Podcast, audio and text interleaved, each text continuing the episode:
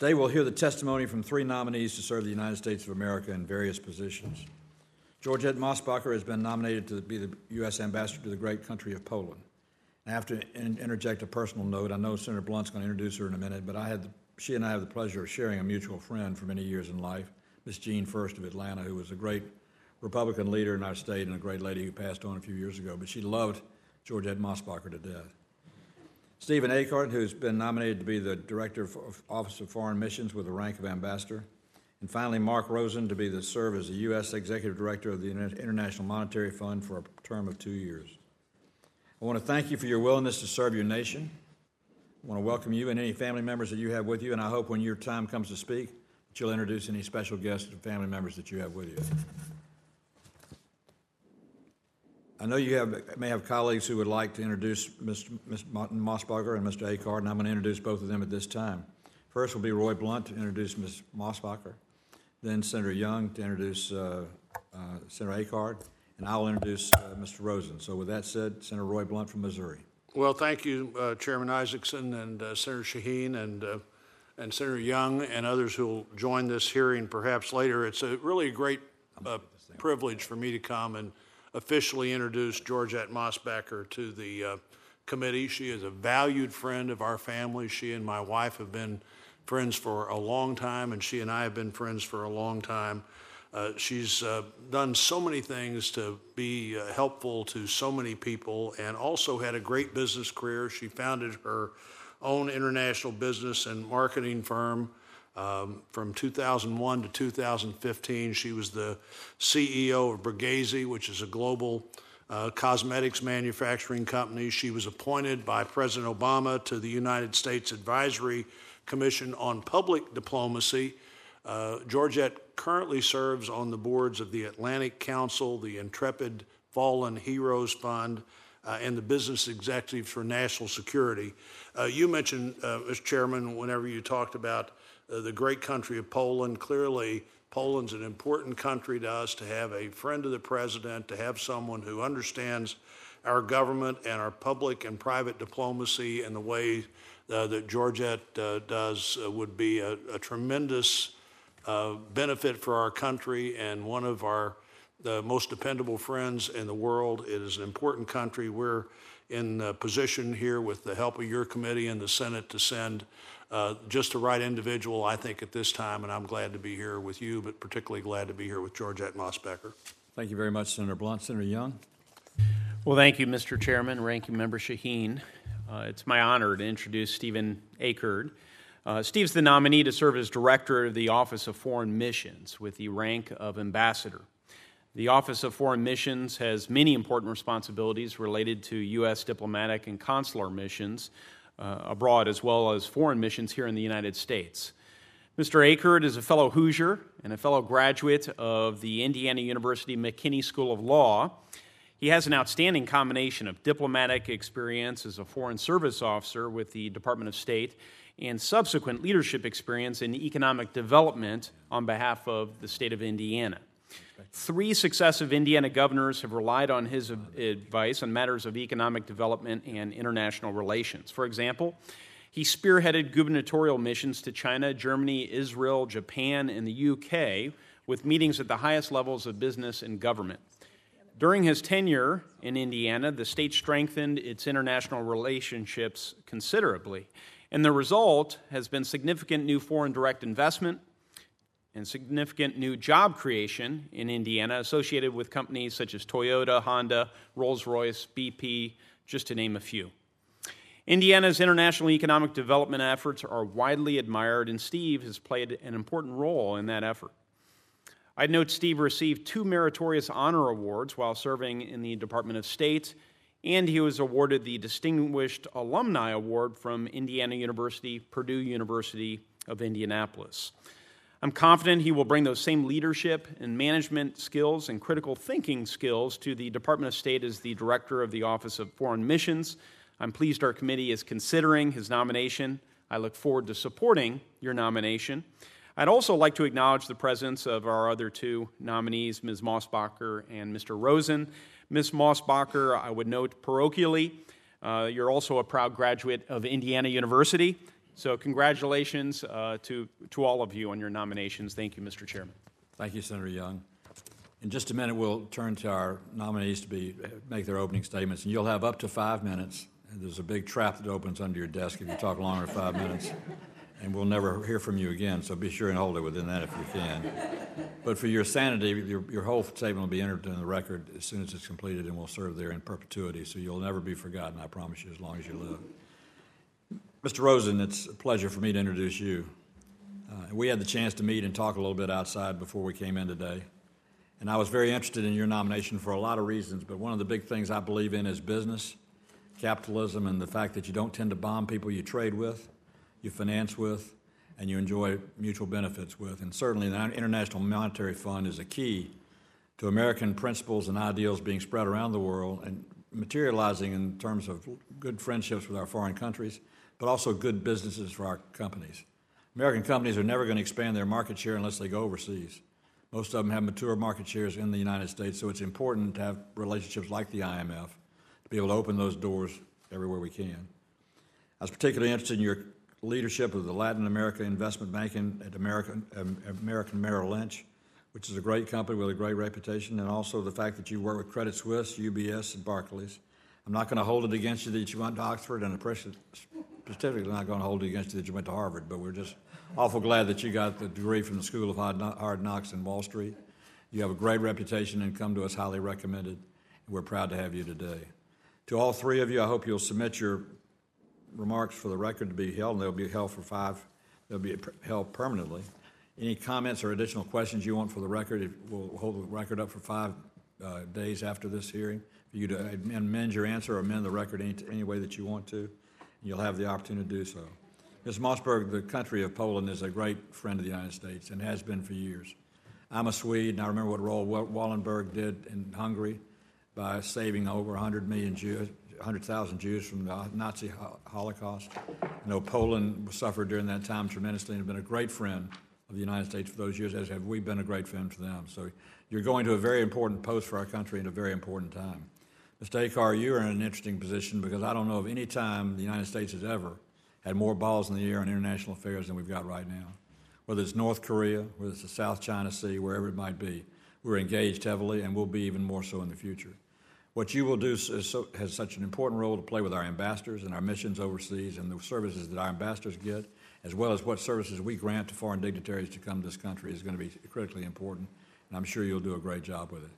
And as you know from my introduction of you, Mister Rosen, I know how important financial affairs are, how important the financing of financial transactions are, and how, for, how the development of infrastructure depends on mutual sharing of information, knowledge, equity, and investment. So I know you'll be great for representative of our country on the I M F.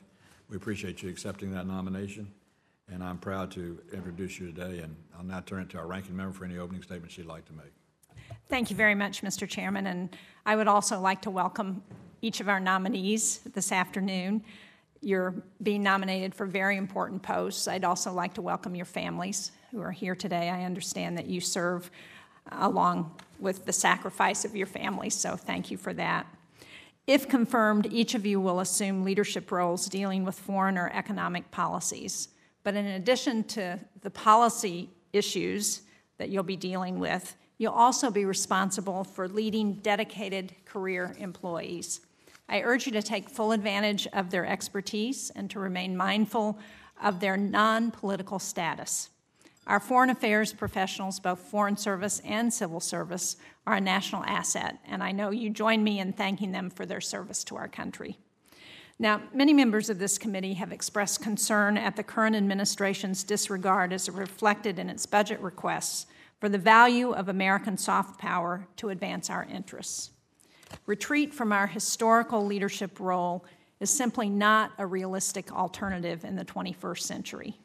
People around the world look to the United States for leadership, and I believe we must remain ready to take up this challenge as we have since World War Two. Now, today we will consider Mark Rosen to be U S Executive Director of the International Monetary Fund, which is one of the multilateral institutions that make up this post-war world order. Um, I have a particular connection to the I M F because it was conceived at a U N conference in Bretton Woods in New Hampshire in nineteen forty-four. and the countries at that conference sought to build a framework for economic co- cooperation to avoid a repetition of the Great Depression of the nineteen thirties, which contributed directly to the outbreak of World War Two. Mister Akard, you're our nominee for the State Department's Office of Foreign Missions, and this office carries out vital work to ensure that the principle of reciprocity is upheld in the treatment of U S diplomatic and consular missions abroad. This has taken on greater meaning with the shuttering of Russia's diplomatic facilities in response to the Kremlin's aggression toward the United States. And, of course, we're also considering Georgette Mosbacher to be ambassador to Poland. Poland has been by America's side in Iraq and Afghanistan, and we enjoy close cultural ties and shared values. Poland's free market economy is a post-Cold War success story. And while relations between Poland and the United States are positive, Poland's domestic governance in the areas of judicial independence and the rule of law are cause for concern. So in closing, Mister Chairman, I would like to remind all of our nominees that the foundation of our leadership around the world is based on America's core values: freedom, human rights, justice, and rule of law. These are the values that continue to make the United States a compelling example for the world. They represent something that our authoritarian adversaries fear and cannot emulate. So if confirmed, I urge each of you to keep these values at the forefront of everything you do as you represent the United States. Thank you, Mister Chairman. Thank you very much, Senator Shaheen. And Miz Mosbacher, we'll recognize you for five minutes. Thank you. Chairman Isaacson, Ranking Member Shaheen, Senator Cardin, I would like to thank President Trump for nominating me as ambassador to Poland. With the Senate's confirmation, serving as ambassador to Poland will be the most solemn responsibility of my life. Joining me is my family, my sisters, Lynn and Melody, and my brother George, the redheads behind me. Oh, my family. I regret that our ninety-three-year-old mother, Dorothy Paulson, could not be here. Mother passed away ten weeks ago. We grew up in the Midwestern steel town of Highland, Indiana. My father was killed by a drunk driver when I was only seven years old. As the oldest child of four, I did my best to help Mom raise my siblings. I spent a lot of time with my maternal grandmother, Mary Bell, in East Chicago, Indiana. Grandma worked the midnight shift as a switcher for the Baltimore and Ohio Railroad. Her mother, my great-grandmother, taught me to count and how to do my first budget. From all three women, I learned the value of a dollar and the meaning of grit. In East Chicago, Indiana, I was surrounded by Polish culture. The Chicago region had the greatest concentration of Poles outside Poland. Everywhere I turned, I saw these hard-working immigrants, deeply faithful, industrious people. I'm an example of the American dream. I was the first in my family to attend college, working three jobs to pay tuition. Later, I built two branded global companies. While expanding sales worldwide, I learned about export-import law, regulations, and international supply chains, and gained an appreciation for predictability, transparency, security, and the rule of law. All of my products were manufactured in New Jersey, made in the U S A, and then exported all over the world. For over a decade, I have been a member and served on the board of Business Executives for National Security. I've traveled on behalf of Ben's missions for the State and Defense Departments to Afghanistan, Azerbaijan, Guantanamo Bay, Djibouti, the Baltic Peninsula, the Balkan Mountains, to name just a few, and experienced firsthand the logistical complexity and strategic planning that our military is dealing with every day to keep us free and safe. While serving on the board of the Atlantic Council, I had the good fortune to engage regularly with the foreign policy community across administrations, the private sector, and public po- policy organizations. This experience further shaped my appreciation for the commitment and engagement required to make the transatlantic relationship central to our national security. In twenty sixteen, I was honored to be unanimously confirmed by this Senate to serve on the U S Commission for Public Diplomacy. That service has shown me that the tools of public diplomacy can be leveraged to enhance economic opportunity, trade, and security. When President Trump traveled to Warsaw last year, he emphasized that the United States benefits from a strong Poland. This means a Poland that is sovereign and independent, with strong constitutional freedoms, a Poland that is militarily secure, and a Poland that is economically robust and resilient. I'd like to address these three areas. First, we recognize the sacrifices the Poles have made for our freedom and theirs, as they have fought in solidarity with us and have died in support of our shared values and our shared history. I am aware of recent concerns about respect for democratic institutions in Poland, freedom of speech, the independence of the judiciary, and the rule of law. And I am ready to voice our concerns if I'm confirmed as ambassador. Second, Poland is now an important military leader in both the E U and NATO. We appreciate that it is one of the few NATO countries which has consistently met its obligation of two point five percent of its G D P on defense spending and is well into a forty billion dollars modernization of their armed forces. A more secure Poland means a more energy-independent Poland. Helping the Polish people diversify their energy choices provides an opportunity for innovative American energy companies. Poland and its neighbors should not be held hostage to a single supplier of energy. Third and finally, Poland is a great economic success story. It has tripled its G D P per capita since nineteen ninety, enjoying the strongest economic growth of any nation in Central and Eastern Europe. My top priority, if confirmed, will be to encourage American businesses to expand trade between our nations. We must increase our exports to Poland's forty million consumers to create American jobs back at home and to ensure American companies are treated fairly on a level playing field. If confirmed, I will work to preserve and strengthen our bilateral political, economic, security collaboration, including on matters of NATO, Ukraine, Russia, the Community of Democracies, the Three Seas Initiatives, and the Organization for Security and Cooperation in Europe. A Poland that guarantees the freedom of its people, protects its military security and that of its allies, and creates economic growth and opportunity for all will be the most effective ally the United States has in the region. A strong Poland means a stronger America. Mister Chairman, Madam Ranking Member, members of the committee, thank you for this opportunity to appear here today. Thank you, Miz Mosbacher. Mister Akard. Mister Chairman, uh, Ranking Member Shaheen, distinguished members of the committee, it's an honor to be with you here today as President Trump's nominee to be the director of the Office of Foreign Missions at the Department of State. I'm grateful for the confidence he has placed in me, and should I be confirmed, for the opportunity to work with Secretary Pompeo and the many talented and dedicated people at the State Department. I would like to thank my family, my wife Kay, and our three daughters, Julianne, Claire, and Hope, who are here uh, with me today and have been a source of boundless love and support. As a fellow Hoosier, I'd also like to thank Senator Young for his generous and kind introduction and recognize the important contributions to the functioning of this committee. I appreciate the role of the Office of Foreign Missions in advancing our foreign policy and our national security interests. If confirmed, I will be dedicated to furthering the important objectives established in the Foreign Missions Act. I entered the Foreign Service twenty years ago. I served overseas at the U S Consulate General in Mumbai, India, and during nine eleven at the embassy in Brussels, Belgium. Following that tour, I served in Washington, D C in the Executive Secretariat, or the LINE, where I advanced trips around the world for then-Secretary Colin Powell.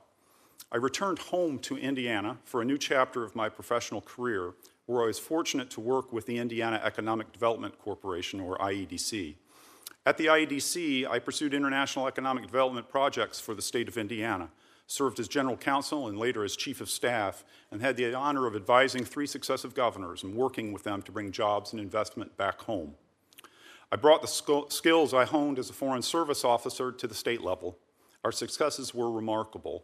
In the last four years of my tenure alone, the state of Indiana attracted more than twenty thousand new job commitments through foreign direct investment and more than six billion dollars in capital investments. If confirmed, I will bring these managerial and global experiences to the position of the Director of Foreign Missions. The Office of Foreign Missions plays a critical role in four distinct areas. First, employing reciprocity to ensure equitable treatment for U S diplomatic and consular missions and personnel. Second, regulating the activities of foreign missions in the U S in a manner that will protect our foreign policy and national security interests. Third, protecting the U S from abuses of privileges and immunities by members of foreign missions. And fourth, providing services and assistance to foreign missions in the U S in order to assure appropriate privileges, benefits, and services on a reciprocal basis. The Foreign Missions Act has positively impacted the environment in which U S diplomats and consular missions function overseas and created a secure basis to manage the activities of foreign missions operating here at home. Mister Chairman, the Department of State faces enormous challenges strengthening our, strength, our security and prosperity. If confirmed, I pledge my utmost to implement the objectives of the Foreign Missions Act on behalf of our personnel overseas and to defend our national security interests with respect to foreign missions operating here in the U S. Thank you, Mister Chairman. I look forward to any questions the committee may have. Thank you, Mister Akard. Mister Rosen. Thank you, Chairman Isaacson, Ranking Member Shaheen, and members of the committee for the opportunity to appear before you today. I'm honoured that President Trump has nominated me to serve as the United States Executive Director of the International Monetary Fund, and I'm grateful to Secretary Mnuchin and Under-Secretary Malpass for their confidence and support. I'm delighted to have my wife Inez, my daughter Katerina, and my son Ben here today. Katerina is a graduate of Vanderbilt University and works on the production of documentaries in New York, and Ben is a graduate of Williams College and works as a healthcare policy consultant in Boston. I'm very grateful to my wife for all she's done in raising these two children, of whom I'm very proud, and also for her encouragement and support to me in pursuing my career focused on Latin America over the last twenty-five years.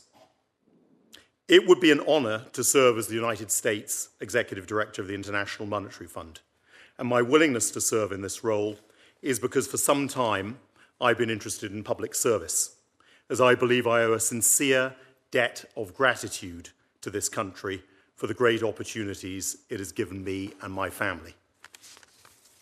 I was born in the United Kingdom and came to the U S A first in nineteen eighty as an eighteen-year-old, travelling from east to west, and I immediately realised what a great and beautiful country this is. I vowed to come back here to study when I had the resources to do so.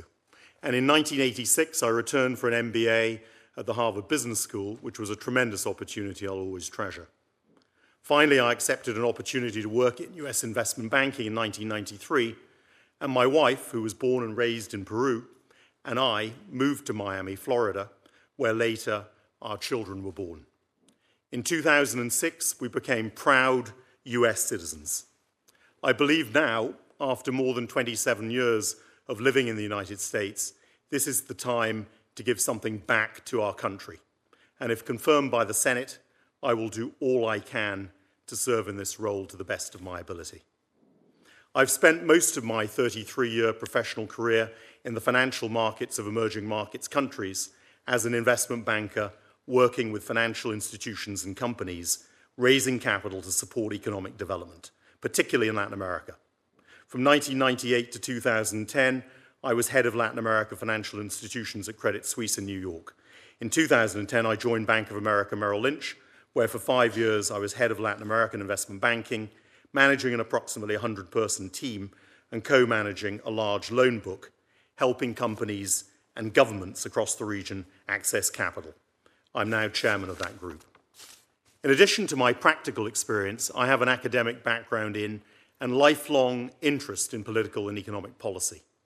As a result of my extensive involvement in emerging markets, I've had the opportunity to see firsthand the potential and the challenges emerging countries face, as well as the positive impact governments can have when they pursue sensible macroeconomic policies that bring stability and growth. If confirmed, I will work vigorously to improve the functioning of the I M F and to further this administration's principal objectives for this important institution. As I understand them, these are for the I M F to promote more balanced and sustainable global growth, reduce the likelihood of financial crises, and strengthen economic governance and capacity of its member states. These objectives are all critical to advancing U S growth and prosperity. In addition, if confirmed, as Secretary Mnuchin has recently requested of the I M F, I will do all I can to encourage the I M F to streamline, streamline its program conditions to make them more effective, more effectively tackle corruption, and boost debt transparency and sustainability, particularly in its low-income member countries.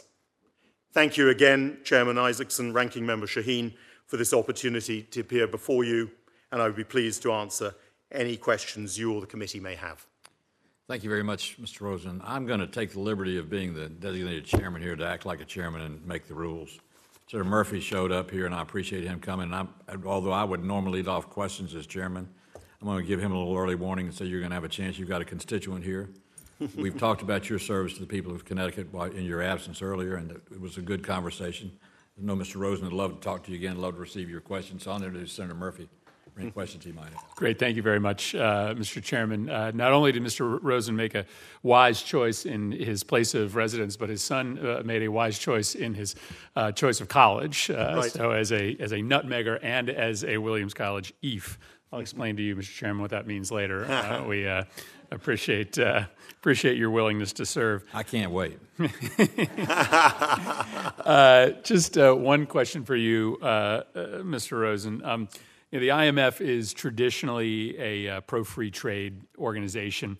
Uh, in the past, it's clashed with the Trump administration and officials uh, over some basic economic assumptions. How does the, in your mind, how does the U S imposition of aluminum, uh, aluminum and steel tariffs uh, and any other retaliatory actions by other countries, how does that affect the I M F's loan-making process? What do you sort of foresee as the interaction between this increasing Uh, war of actions and words on trade between the United States and other countries and the I M F's ability to do their job and your ability to do the job at the I M F?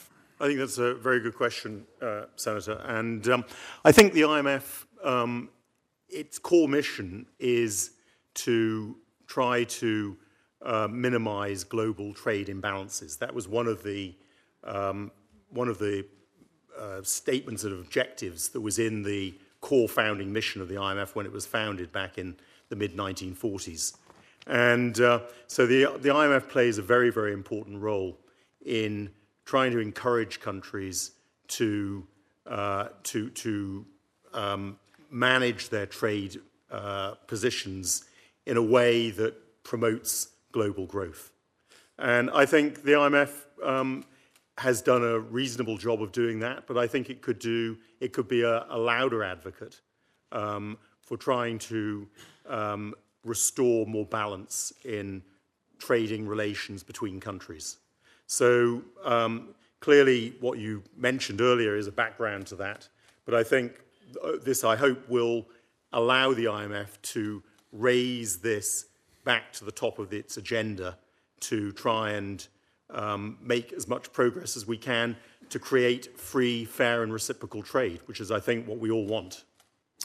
Um, Miz Mocker, Mos- Miz Mosbacher, thank you very much for spending time with me um, as uh, one of the heads of the Poland caucus here in the Senate. I'm excited to work with you um, uh, when you take up uh, post. Um, I think we had the chance to talk about this, and I wanted to ask you on the record Um, about how you think that uh, the embassy and, um, and and and you are going to interact with Poland on the issue of immigration. Um, Poland is one of a small handful of countries that has not accepted the number of refugees that was set out in E U uh, policy. Um, obviously, we have effectively closed our doors to refugees here in the United States. Traditionally, we have tried to work with European countries to uh, be part of the solution, not part of the problem with respect to the continued flow of refugees into the continent. What do you foresee is uh, the message you'll be bringing to Poland on the question of their um, uh, immigration and refugee policy?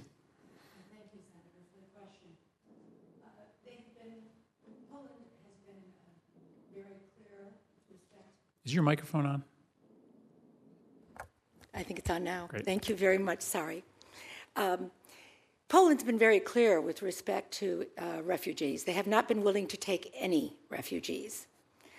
Uh, if confirmed, I will certainly work uh, with uh, the Polish government to see how we can work that situation uh, where they do their fair share. Um, that may be harder than, um, than it sounds, but I do think that um, we have shared values, and those values are to be mindful of those people who, who are unfortunately um, under very difficult circumstances. I, I, unfortunately, I think you're probably right that these days uh, the administration there and the administration here have shared values. I don't know that those values are values related to uh, allowing refugees to come into the, come into the country. Um, just a quick other uh, question. This is prompted by some remarks that our ambassador to Germany made this weekend that got uh, quite a bit of news uh, weighing in on uh, his um, expressed desire to empower political conservatives throughout Europe, which seemed to many of us uh, to be um, an unwarranted interference in political matters abroad, something that our diplomats try to stay uh, out of. Um, I, just for the record, um, you think it's appropriate for ambassadors to be weighing in on one side or the other of a political debate or a partisan debate uh, overseas? Senator, I do not. Okay. I think it is our policy, if I'm confirmed as ambassador, to be bipartisan, not only in the country, but uh, at home as well, in order for um, to achieve uh, the mission that I'm, I'm given. I don't think it is appropriate. Great. Thank you. Thank you very much, Mister Chairman. Thank you for your straightforward answers. Thank you. And I want to ask a couple of you, you want to stay for a minute and would like a follow-up question. We'll probably have some time, so let me know. Uh, Mister Rosen, we had a good conversation outside, and I, I, I have to tell you that I think every time I've heard you speak, I think of Rex Harrison. You've got the best accent possible. For, you ought to be a great negotiator with that. You're, it's melodic. It'll put, put people to sleep while you're picking their pockets. Great talent to have, and we're glad that you've got it. How many? How is the, tell me about, I should know this, but I don't. What constitutes the governing board of the I M F? Uh, the governing board of the I M F, well, there are three levels, Senator. Um, the first one is the body where the, the uh, Treasury Secretary, uh, Mnuchin, and other finance ministers uh, sit. And that uh, is uh, a body that meets, I think, once a year. And then under that is uh, the body of all the major uh, central bank governors. They have a committee as well. And then the, the third level, which is our, what I would be part of, is I believe it's a nineteen-member executive board. And uh, the, as you know, a number of the countries have their own representatives on that executive board, and some countries are grouped together, because obviously there are one hundred eighty-nine members of the I M F, so not everybody can have a, a member of the executive board.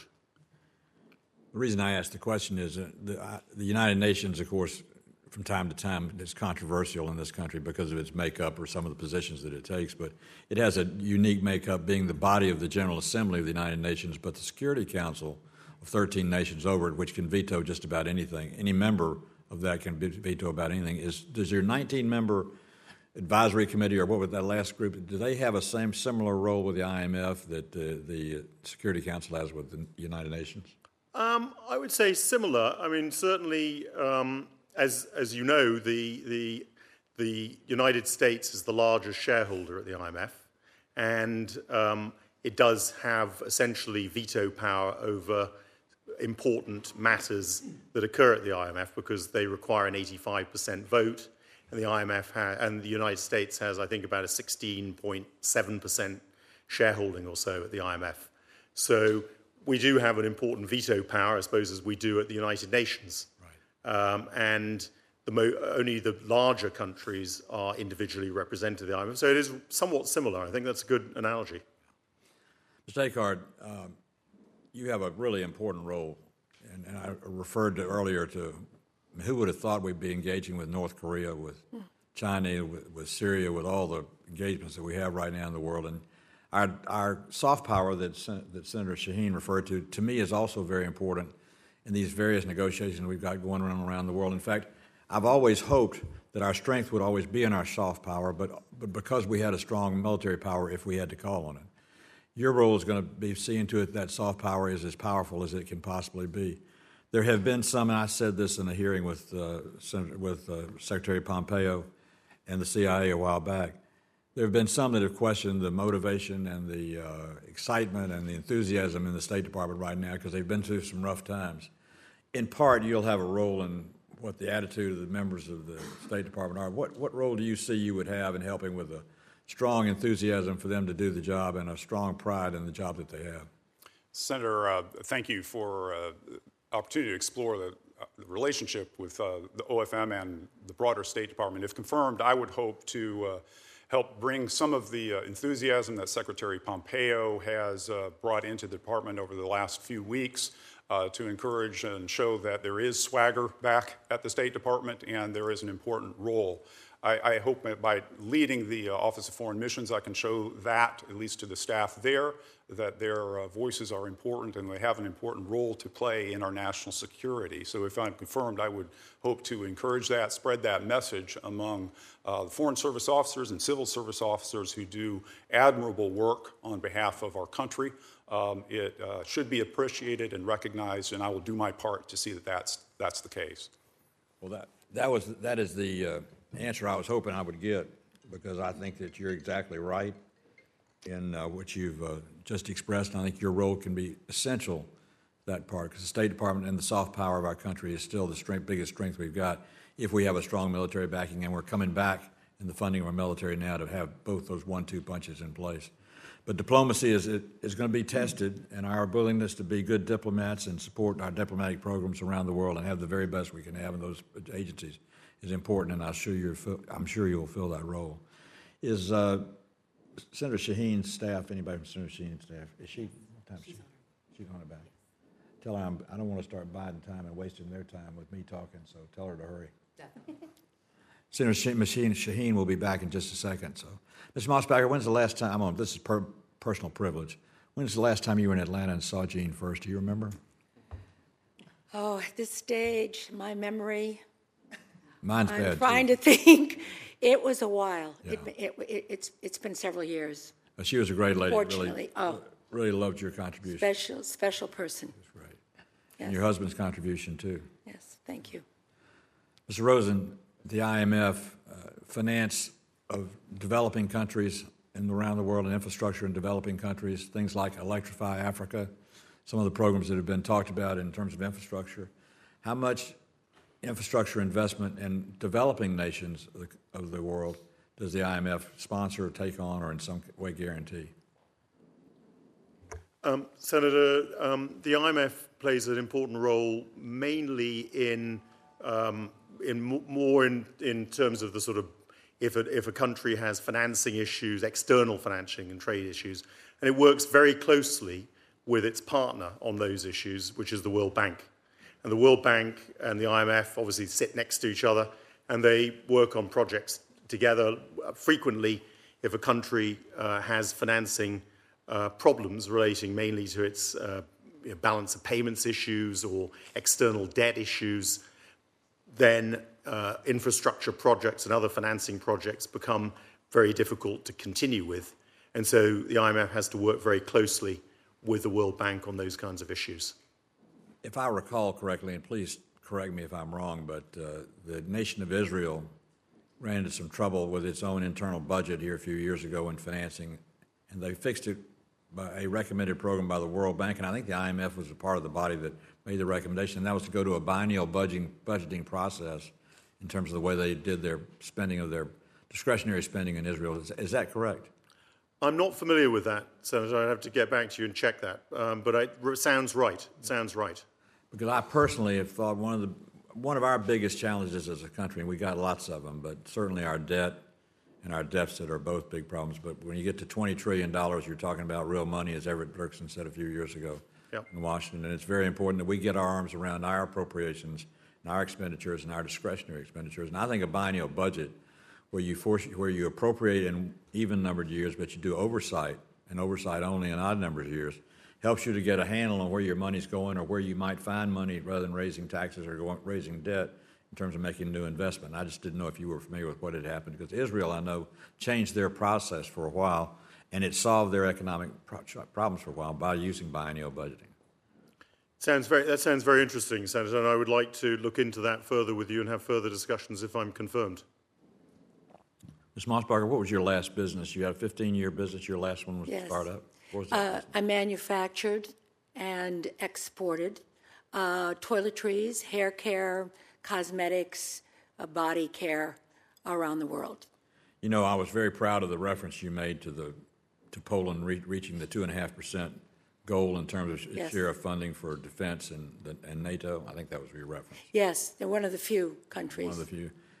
And we've got to do more of that as a country. We we we can always be critical of people for not doing enough, but we sometimes don't brag about the ones who do everything or do as, as much as they should. And I think one of the ways you make better better partners of those who are not so good is to brag about the ones who are so good.